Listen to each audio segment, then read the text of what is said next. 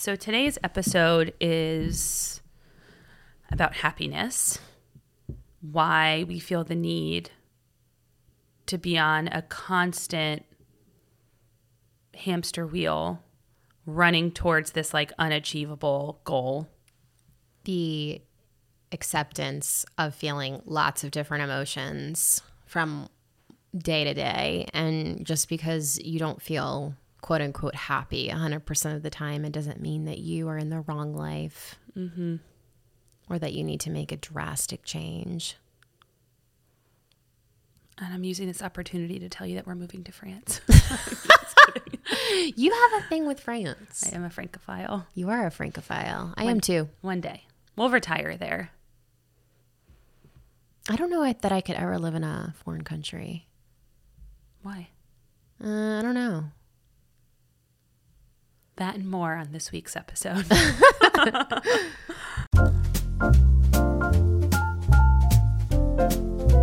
Welcome to One Fry Short, you know, of a Happy Meal. I'm Jamie Spielmaker. and I'm Rachel Wynn. We're just two women having candid and empathetic conversations about mental health and how we can support each other. We are not experts. Not even close. But if you want to feel less alone in your neuroses, you've come to the right place.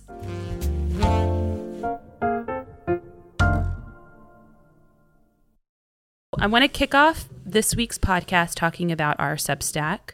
Um, you've probably noticed more and more of your favorite writers heading over to the platform, and it's because um, it gives you a space to earn a living off of your writing. Jamie and I work super hard on this podcast, and we work super hard on it, but we also, it brings us great joy. It's a great creative outlet for us. Um, and Substack is one of the ways where you can show us love for our hard work. Um, we're going to turn on pledges where you can pledge any amount of money $1, $2, $5, $6, 7 8 um, And you'll be charged a monthly fee for that. And that um, will help support some of the platforms we use to support this podcast. Our Substack is onefryshort.substack.com, and we will see you there. This could be a very big conversation. It could lead us down a road that we've talked about wanting to talk about a lot. We always talk about this topic and then we'll say, and that'll be its own episode. Oh my God, what is it? But it came from a post um, who, there, okay, there's two great women who I'm going to mention that this came from. So Sara Petersen is a writer and she has a Substack called In Pursuit of Clean Countertops. And it talks all about the momfluencer world. And she has a book coming out called Momfluencer, but it talks all about um, the lies that were sold as women and as mothers um, through social media, through the ads we're targeted with. It's really funny. Her writing is is great, and she had Eve Rodsky on, who uh, is famous for her work Fair Play. So she posts. She had an interview on Sarah's um, Substack, and this line stuck out to me, and we posted it on our Instagram. And it says, "When we say I just want to be happy, or even your child, I just want them to be happy." It's a little bit sociopathic, right? Instead, we should be aiming to experience the appropriate emotion at the appropriate time and have the strength to weather it. That's the true definition of mental health.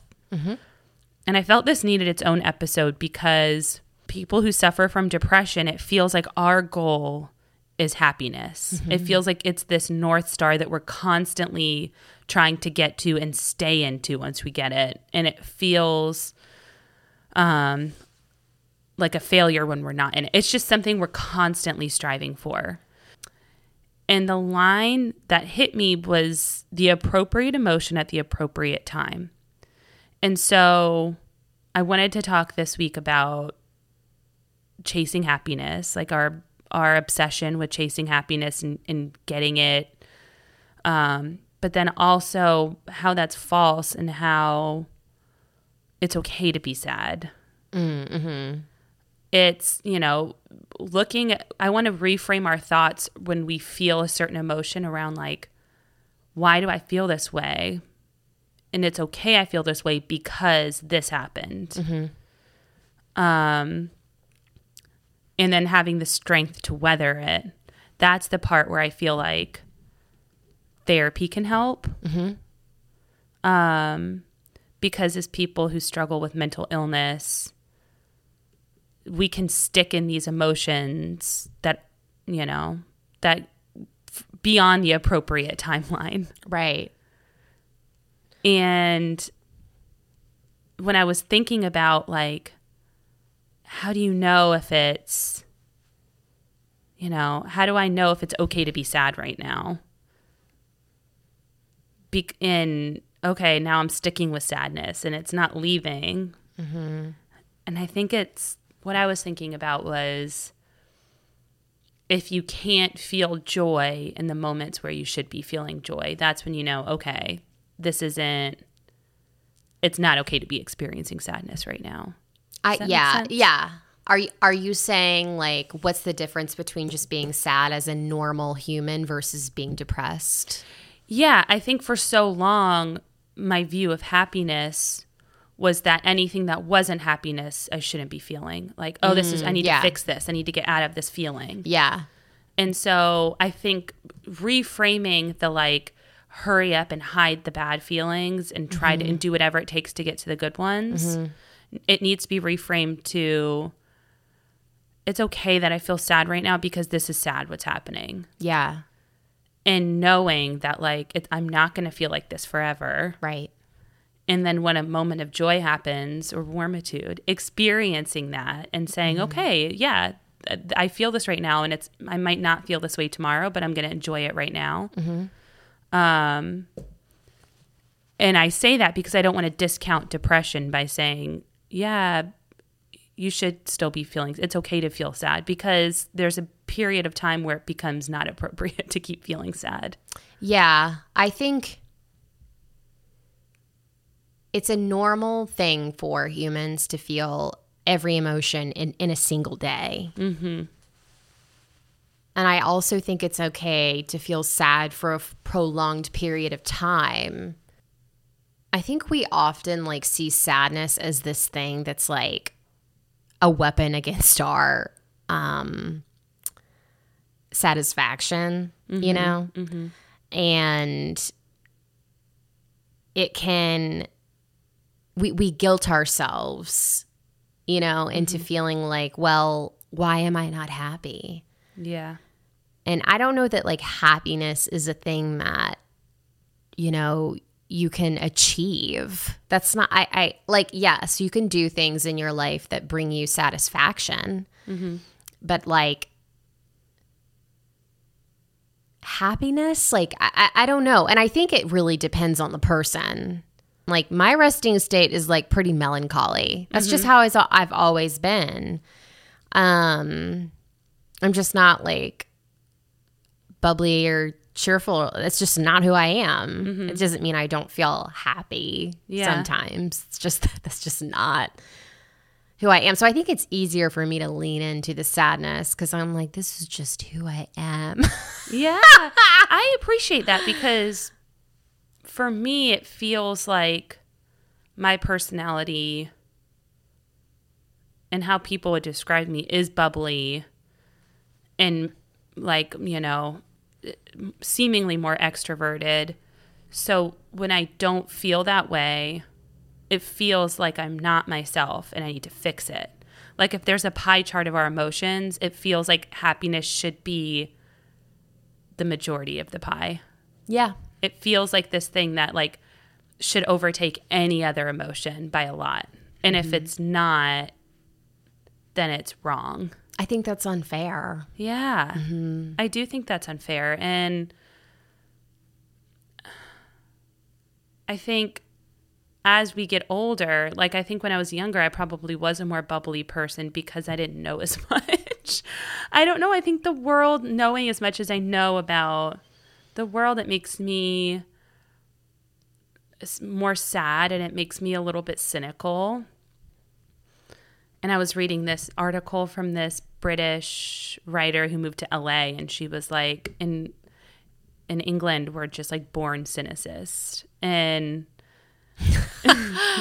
and she's funny. like, happiness feels like silly almost, like talking about it. And I moved to LA for my husband's job, and it's like the only thing anyone talks about here. Is being happy? is is like this yeah this Peace, goal of happiness? happiness. Yes. And like how are you getting it? Through mindfulness through gratitude journals and through these selling of courses to to feel whole to feel your happiest self. And it is it does feel like something we're constantly being sold to. Like read this book and you'll be happy. Take this course eat probiotic take probiotics and you'll be happy like all these things.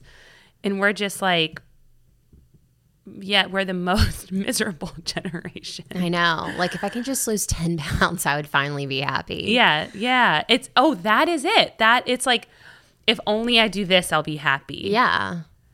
If only I moved to France with my family, I would finally feel I would happy. finally feel happy, but like that is it's kind of a fallacy. I mean, I can think of so many instances instances in my life where I have like said when I have X, I will finally feel complete. Mm-hmm. I do that with shopping. Same. It is a momentary like spike of bliss. though, you have yeah, like admit. if I could just have these jeans, I'd be good for like at least a year. yeah, And then the jeans come and I wear them once and I'm over it. And then I Yeah. want the next pair of jeans. It's it's just like the it's like the world doesn't satisfy. You have to find it kind of goes back to this like almost Christian ideology of like, you know, you can't you can't rely on the world to bring you satisfaction. You Yeah. have to sort of like find it. And that doesn't mean you have to feel fucking happy every day.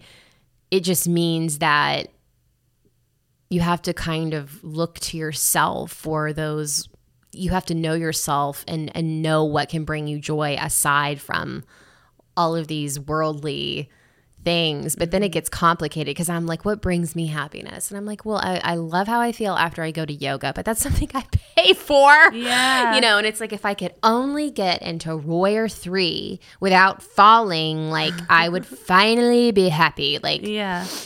Like at least with yoga versus a shopping habit, yoga is like you're you're like in a community atmosphere with it. It's good for your body. It's good for your mind. Like you're moving your body. Like you're doing things that chemically also help you. yeah um does it seem does happiness seem like this like north star to you like do you make decisions based on if it'll make you happy or not Um, I'm way more. this is ironic, but I'm more purpose driven than I am happy driven. yeah Like I make decisions based on if I feel like it's going to bring me closer to like my purpose and what feels true to me. Mm-hmm. I think truth is really my north star. Like what is the most true thing that I can do to myself? yeah which gets me into trouble because I get like obsessive about like what it is and what's not true. Mm-hmm. You know, I think I've mentioned this before on this podcast, but I used to go to this yoga studio here in Atlanta called Westside Yoga and there was a saying on the wall in there that said, There is no way to happiness. Happiness is the way. Mm-hmm. So take, I mean, that's very existential and it's kind of like, what the fuck does that even mean? But it, to me, it means like you can't chase happiness. yeah yeah There is no way to, ha- you have to decide to be happy. yeah that's kind of like another girl i follow that lives in paris said something like wherever you are there you'll be Yeah, that's a, and so it is it's kind of like it voids out the this will make me happy if like i'll only be happy if Mm-hmm. because you get that but then you're still you in your mind and your body at the end of the day yeah, like my mom always would say, well, wherever you go, there you are. yeah exactly yeah, that's it's it yeah, it's yeah, I think we get really reliant sometimes on changing our circumstances to the point where like how how radically can I change my life so I can finally feel some sort of i that is the motto of my life. Mm. I have made so many pivots in my life when things start to feel uncomfortable or not right. And Can you give me an example? So I was in a freshman in high school at a private school, and I it wasn't what I thought it. Like I had, I romanticize everything. Everything turns into a beautiful movie in my head, and I've trouble just like Claire, my daughter, with the ordinary. And so I was like, once I go into high school, it's everything's gonna be so much better. Like maybe I'll finally get a date. Like the guys will be older and more mature. You know, I get to go to party. Like all I just romanticized what high school was based on the movies and and then I got there and it sucked. and it wasn't as high school does. And it wasn't what I thought it was going to be. And I wanted to move schools. And I kept thinking, okay, if I just go to the high school around my school, then it'll be better. And so then I moved schools. I also like pitched this to my parents for like a full year. I had a PowerPoint. I what? yeah. Because they were like, "No, you're not changing schools." No. It was like they wanted me at this private Catholic school and so it wasn't happening. And then, you know, I go to Auburn. I was like, okay, I'm going to go to Auburn. And then freshman year of Auburn, I was like, oh, I want to go to Georgia. I hate it here. This isn't what I thought college was going to be like. And the fir- whole first semester, I hated it and tried to go to either FIT in New York or Georgia, UGA. And I stuck it through and then I liked it. And then I went to New York and lived there. And I came home December one year and I was like, I went back to New York and I was like, I'm out of here. I'm leaving. I don't want to hear. I want to open up a men's store in Atlanta. I'm leaving. And I like left New York within three weeks. And so I, I romanticize things in my head. Like I'll be happy with this picture in my head that I painted of what life will be like if I am not here and I'm somewhere else. Mm. So I've done that my whole life. Mm-hmm. I thought marriage was easy and blissful and beautiful and we get married and it's hard. It's hard work. And I remember with some of our fights, I'm like, well, that's it. We're over because this is a big fight and it's not blissful and easy. So I've kind of done that my whole life. And what was the hardest for me and what has, after the Uvalde shooting in Texas but at the elementary school, I was like, that is my last straw. I'm out of here. I need to keep my children safe I need to feel safe. Nothing is ha- like this isn't it. And I joined all the Facebook groups for like expats in France. I bought all the books for how to move there. I was like looking at forms. I was like reaching out, almost reaching out to pediatricians' offices in little towns in France because I was out of here. I was like, I will be happier if I'm there. Mm-hmm. And I had a friend. I have a friend who lives in um, Switzerland there, and I, you know, reached out to her about what life is like there with kids. So it, I was like, this is it. Where this is, I'm not living here anymore, and we're moving. And we couldn't. Like Brian could not practice medicine there. He'd have to start over as a resident, go through the French. We'd, he'd have to learn French. Like it was. It felt so defeating, and I felt so stuck. Mm. And I'm trapped. And I, I was like, okay, I'm here. Like, I'm, I can't go there. I need to make the best of it. And it kind of got me over the quick pivots that I've always been able to make in my life because I've now have more people to think about than just myself. Mm-hmm. It goes to this concept that I think about all the time of like the other life, mm-hmm. the life that you didn't choose. Yeah. And all of the micro and macro decisions that you've made to get you here. And I often feel like I'm stuck. Yeah. I have felt, and when I feel stuck, I get so depressed when it feels like there's no way out of the current situation that I'm in, mm-hmm. it's like so t- depressing. Mm-hmm. Um, there is an excerpt in that book that I just gave you. Where is oh. that? Um, I flagged it because I knew that I wanted to eventually read it on this podcast. And today is the perfect day for it. Okay. This is from Tomorrow and Tomorrow and Tomorrow. We are all living at most half of a life, she thought. There was the life that you lived, which consisted of the choices you made. And then there was the other life, the one that was the things you hadn't chosen. And sometimes this other life felt as palpable as the one you were living. Sometimes it felt as if you might be walking down Brattle Street and without warning, you could slip into this other life, like Alice falling down the rabbit hole that led to Wonderland. You would end up in a you would end up a, a different version of yourself in some other town, but it wouldn't be strange like Wonderland, not at all, because you would have expected it all along and it could have turned out that way. You would feel relief because you had always wondered what that other life would have looked like, and there you were. So it's like this. Yes, of course, you could move to France. You could finally feel like you were doing something, you know, that you had been dreaming of, painting this picture of for so long. Mm-hmm. But it's not really in the realm of reality. Like the, you know, it's not realistic right Yeah. now. Yeah. It could be, but right now, like the instantaneous like gratification of like getting yourself unstuck. It's the same reason why people hop from job to job. Yeah.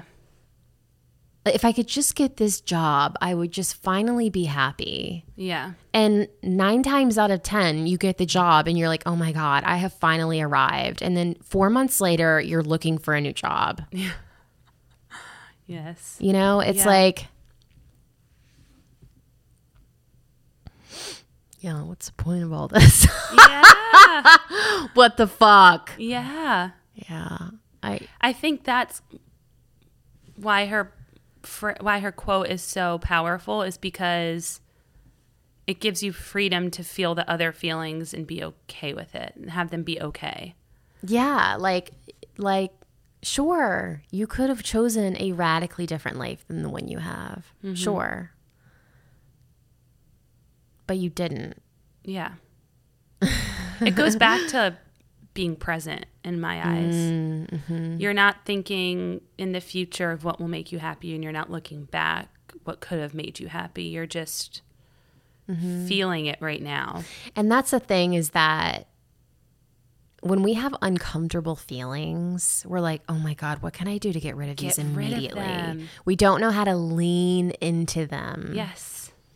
There was a post about this by Sheryl Paul, whom we swear by. Some of the wisest words ever spoken when it comes to responding effectively to intrusive thoughts and big feelings are let it be. Let the pain be present. Let the uncomfortable thoughts exist. When we don't try to ignore, bypass, judge, or minimize and just let it be, they pass. And we can continue to engage with what is most meaningful in our lives. That's the same advice my therapist just gave me. Well, I wanted that tattoo so badly when I lived in Italy. Or let it be. yeah, I was like, this. I need to get it tattooed. My parents were like, that's a hard no. You're not getting that tattooed. And then I remember there was a period of time where I was like, oh, thank God I didn't get that. That's so cheugy.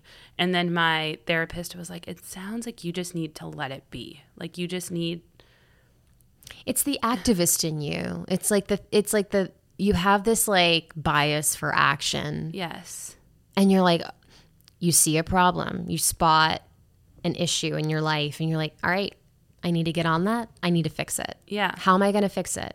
How am I going to change the fact that, that I feel like my children might not be safe at school? We're going to move to France yeah. immediately. Exactly. exactly. That's Yeah. exactly it. Um, I think a lot of people are like that. yeah.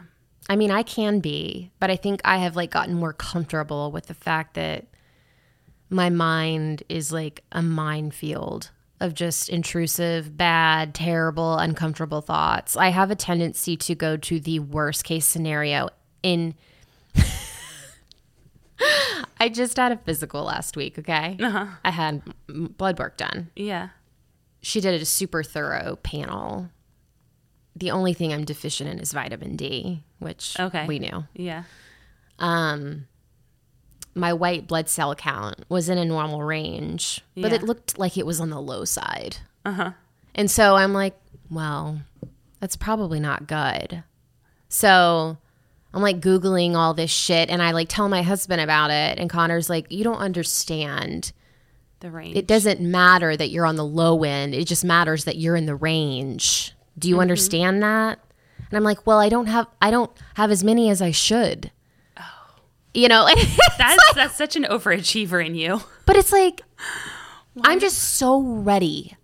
I feel so ready at any moment for someone to be like, "You have an incurable disease." Okay, and I I literally had this thought last week, and then that happens, and you're like, "I told you so," and then what? You're still s- stuck with it, and you're. It's almost like you you didn't manifest it, but you were like, "This is going to happen. This is going to happen." It's a self fulfilling prophecy. yeah, and then just to tell yourself that it happened, instead of living these beautiful years, Staying present. staying present, and then that happens, and you're like, "Well, at least I had these."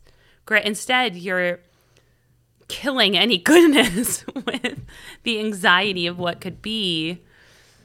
And, Yeah. you know, Uh, yeah. one part I thought was interesting was when she said, when someone is like, I just want my kids to be happy, and how sociopathic that is. And I think that's the generation we were raised in. And in some situations, I think our parents' generation, kids' happiness wasn't even a thought. Kids were like things that you did, they were workers in the home kids it was kids are to be seen not heard. Like that was the um, motto at that time by a, a doctor that was i think he was a pediatrician actually. And then our parents kind of swung the pendulum to be like okay i don't want to be raised the way that my kid or my parents raised me.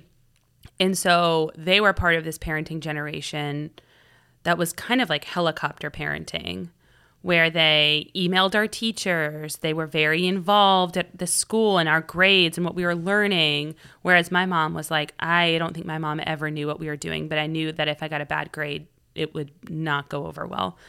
Um, and Dr. Becky was, I went to her talk and she was saying she had these very successful CEOs, um, you know, investors, like people in finance. I don't even know what they do. Finance people, money people come in and they were talking about their anxiety and their depression. And then she would ask about their childhood. And they would say, Oh, I had a great childhood. My parents met all my needs, they were very present. And then she was like, okay. And then she would hear stories like, oh, I didn't make the soccer team. So my mom like found a soccer team that was 20 miles away and I tried out and I made that one. And then, oh, I didn't get into this class. And so, you know, my mom worked with the teacher and I was able to get in. Like, you're like, okay. And you realize that our parents were so quick, not my parent, like, you know, the generation of parenting was so quick to take away any feelings of discomfort and replace it with happiness. Like, oh, look, you got what you wanted. That when we became adults and had to deal with that discomfort on our own, we're instantly like, hold on, why aren't I happy? Where's the happiness? Where, and now we're like flailing because we don't know how to feel the discomfort and sit with it. when you're in school you get you have so many this is a this is something that taylor swift actually talked about in her um when she recorded evermore um you've probably seen it. When you're in school you have so many opportunities to get like praise and like she called it gold stars. Mm-hmm. Like think about it. Like every day at some point as a kid from like age 5 to 18 you were probably getting some sort of like good job right? Yeah. And especially if you're really smart and or talented or, or, or, something where you really excel at a sport or music or you know math you know and you're bound to have a good grade at least once a week where you feel mm-hmm. like validated that oh my god i'm good at something Yeah. and then you graduate and then it's up to all of that sort of goes away Yeah. and you're you're still looking for that validation though because you've spent 18 or even longer years relying on validation from a teacher or somebody and or your mom or whatever and then you get into the working world and suddenly it's like maybe you'll get a compliment once a fucking year from your boss Yeah. I mean, and, and you know, there are people who have like really great bosses who like compliment them all the time, I think. But I don't think that's the reality for the majority of people. Or if you're a stay at home mother, like, Yeah. who is telling you, Yeah. great job? No one. Okay. that's hard. Yeah, your kids, their ego is at the forefront of all of their actions. I just feel like that's so that's such a hard thing and like I live and die by validation. Mm-hmm. I I'm a words of affirmation kind of gal. it all comes back to what you wrote on Substack. Are you proud of yourself? I know. And it's like how do you cultivate that? I, like I think that's so great that you're teaching your kids that because like being able to cultivate that and let it sustain you. Mm-hmm. You know and like it doesn't have to be like i'm so proud of myself for getting um a $50000 raise it can be i'm so proud of myself that i made the goddamn bed today Yeah, exactly. and like when you can do those tiny things like sometimes it's all you've got mm-hmm. you know these days it feels like that's all i have is these tiny things that i can say like i did that Um, there was one quote about happiness that I saw that um, felt so right. They called happiness the overachiever's trophy. Isn't that funny? Okay, I also think that if you're an overachiever, happiness isn't. I don't think it's a possibility. Really? I don't think so. Like, I think about the overachievers in my life as a recovering overachiever. Well, that's true because they hold on. I'm at I'm like on the cusp of this thought. Okay, it's because happiness is so just out of reach. Mm-hmm. And perfection is just out of reach for an overachiever. So it's like a constant strive for it. So that's why they call it that. It's like the overachiever's trophy. You never you quite never get, get, there. You never get it. Yeah. Because happiness, true, like, I think happiness is kind of a myth. Yeah.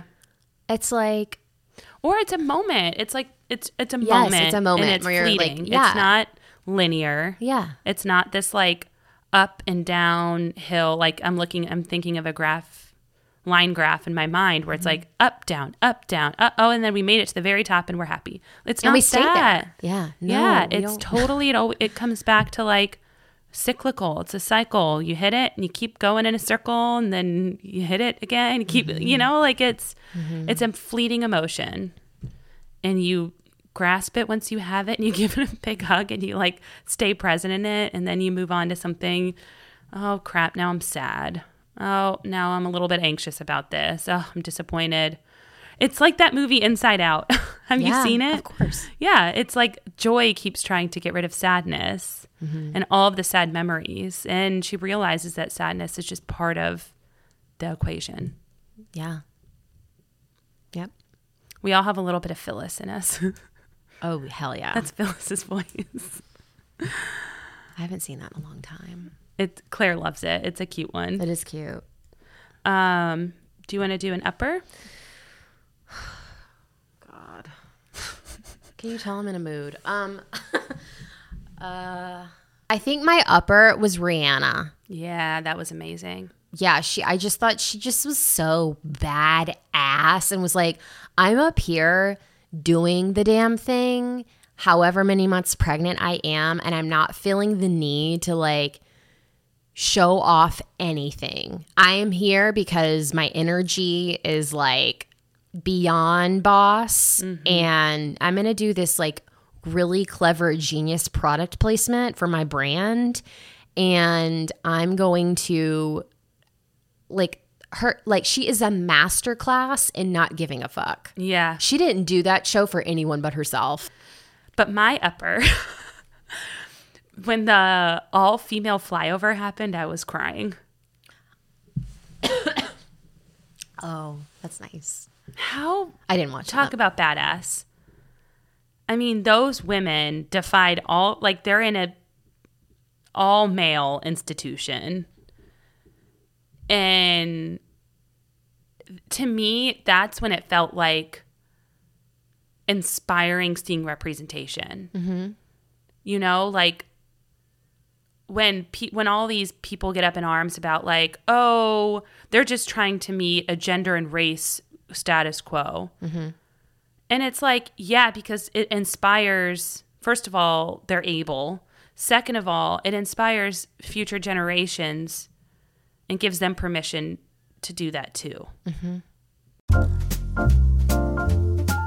Congrats, you made it to the end of our show. If you liked it, please share it with your friends and leave a review. If you didn't like it, don't worry about it. It will only cause us to spiral. We also want to reiterate that we are not experts, but please do call or text the people at the new mental health hotline at 988 because they are. Join in on the conversation on our Substack page at One Fry Short Pod. See you there.